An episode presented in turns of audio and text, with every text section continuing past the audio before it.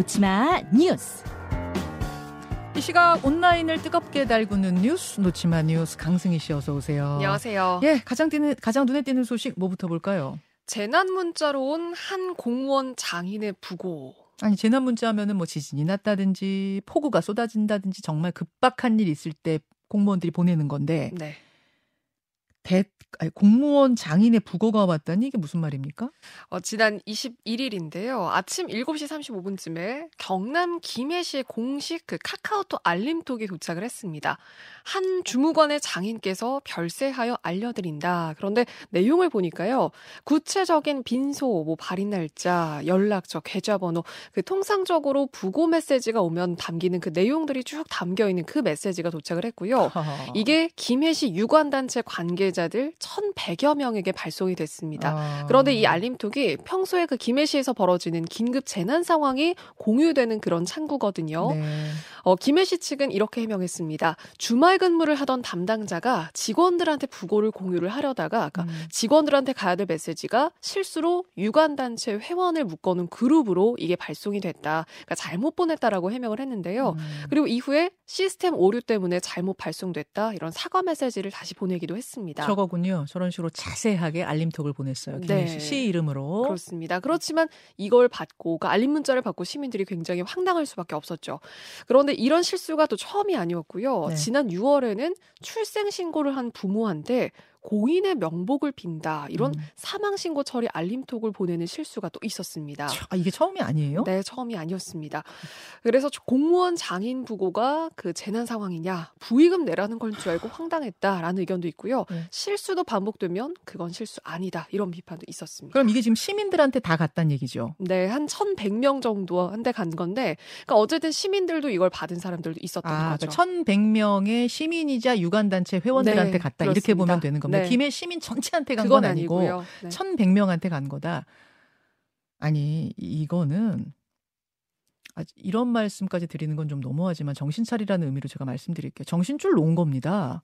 아니, 이거 담당자라는 거잖, 거라, 네. 거잖아요. 알바, 알바생이 아니고. 네, 담당자였고요. 아니, 이 일을 하라고 뽑아놓은, 우리 세금으로 뽑아놓은 공무원이 이 일을 자꾸 이런 식으로 실수하면 이게 말이 되는 겁니까? 네. 그리고 혹시 실수가 아닐까봐 걱정입니다. 예. 네. 진짜로 유관단체 회원들한테 주무관 아버지 돌아가셨다라는 걸 얘기하고 싶었던 것인가? 1100명한테. 그러면 더 걱정이고요. 그렇죠. 그럼 더 문제가 되죠. 황당하네요. 다음으로 갑니다. 남현희 재혼 소식 화제.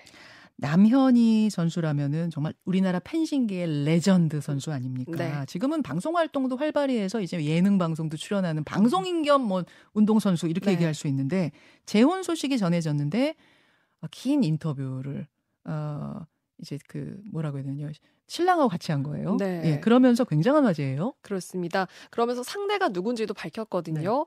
그런데 15살 어린 올해 28살인 재벌 3세와 재혼한다. 이렇게 발표를 했습니다. 그러니까 스스로 그렇게 밝힌 거죠. 재벌 네, 3세라고. 그렇습니다. 재혼 상대인 전 총- 청조 씨는 이 미국에서 태어나서 뉴욕에서 승마를 전공하고 한 글로벌 IT 기업 임원으로 경영을 했고 현재는 국내에서 예절 교육원을 운영하고 있다.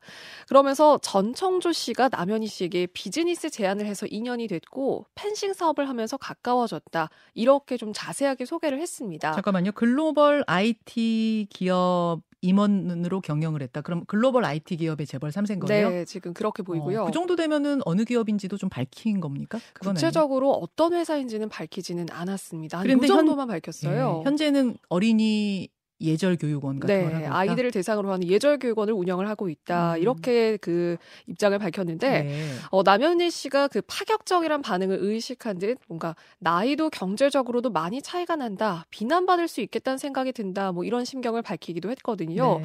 그래서 온라인상에서는 이 재혼 소식에 잘 살길 바란다. 이렇게 축하 보내는 누리꾼들도 있었지만요. 그런데 일각에서 좀 조심스러운 의견도 나왔습니다.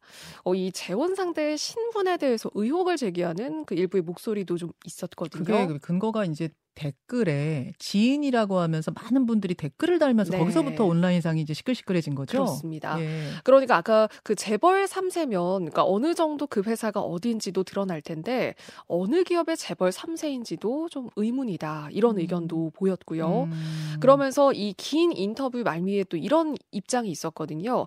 재혼 상대인 전청조 씨가 현재 불가피한 사정으로 개인적인 이야기와 경영 계획은 밝힐 수 없다. 네, 네. 결혼 직전에 직접 밝힐 예정이다. 이런 입장을 밝혀서 또 누리꾼들이 더 관심을 네. 갖는 것 같습니다. 물론 개인 사생활에 관한 부분이라 굉장히 조심스럽습니다만 워낙 우리나라의 레전드 같은 네. 선수고 대중들이 사랑하는 음. 선수다 보니까 정말 관심이 너무 뜨거워서요. 저희가 소개해드렸어요. 네. 잘 살길 바랍니다. 다음으로 가죠.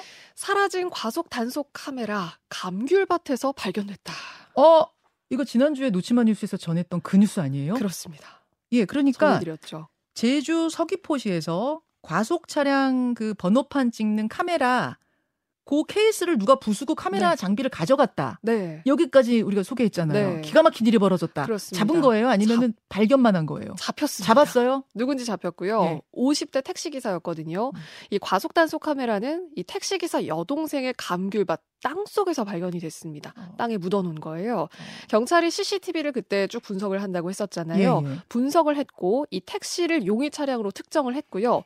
이 음. 카메라가 사라진 그날 밤 사이에 이 감귤밭에서 1시간 이상 이 택시기사가 머문 정황이 포착이 됐습니다. 음. 어, 왜 훔친 걸까 조사를 좀 해봤더니요. 예, 예. 택시기사가 여기서 제한 속도보다 20km 정도 더 빠른 시속 100km로 운행을 하다가 단속에 걸렸는데 걸렸어요. 네, 여기에 뭔가 앙심을 품고 장비를 훔친 게 아닐까 경찰이 지금 여기까지는 이렇게 보고 있고요. 음. 그리고 이 카메라를 비닐로 굉장히 밀봉을 해서 묻었거든요. 그러네요. 그래서 뭔가 좀 이 사건이 잠잠해지면 카메라를 팔려고 시도를 했던 것 같다. 아. 이렇게도 보고 있습니다. 거의 3천만 원 상당이니까. 네. 저는 이제 앙심 품었다는 거는 그냥 추정이거나 이 사람이 명분이고 팔려고 한 것 같은데. 네, 그러니까 너, 너무 지금 치밀하게- 걸 보세요. 이게 그냥 앙심으로 갖다 버려야지 이런 거였으면 저렇게 꽁꽁 잘 포장해서 묻었을까요? 네. 그래서 굉장히 뭔가 단속 그 뭐그 트레이라고 하죠. 뭐 이런 것들까지 굉장히 또 꼼꼼하게 밀봉을 해서 묻어 있었 묻혀 있었고요. 네. 그런데 택시 기사가 범행을 부인하고 있거든요. 그러니까 왜 여동생 밭에 있었는지 모르겠다. 어. 범행일에 나는 과수원 다녀온 적이 없다. 이렇게 부인을 하고 있지만 어제 특수 절도 혐의로 구속이 됐습니다. 여기까지 노치마 뉴스 강승희 씨 수고하셨습니다. 고맙습니다. 김현정의 뉴스쇼는 시청자 여러분의 참여를 기다립니다. 구독과 좋아요, 댓글 잊지 않으셨죠? 알림 설정을 해두시면 평일 아침 7시 20분 실시간 라이브도 참여하실 수 있습니다.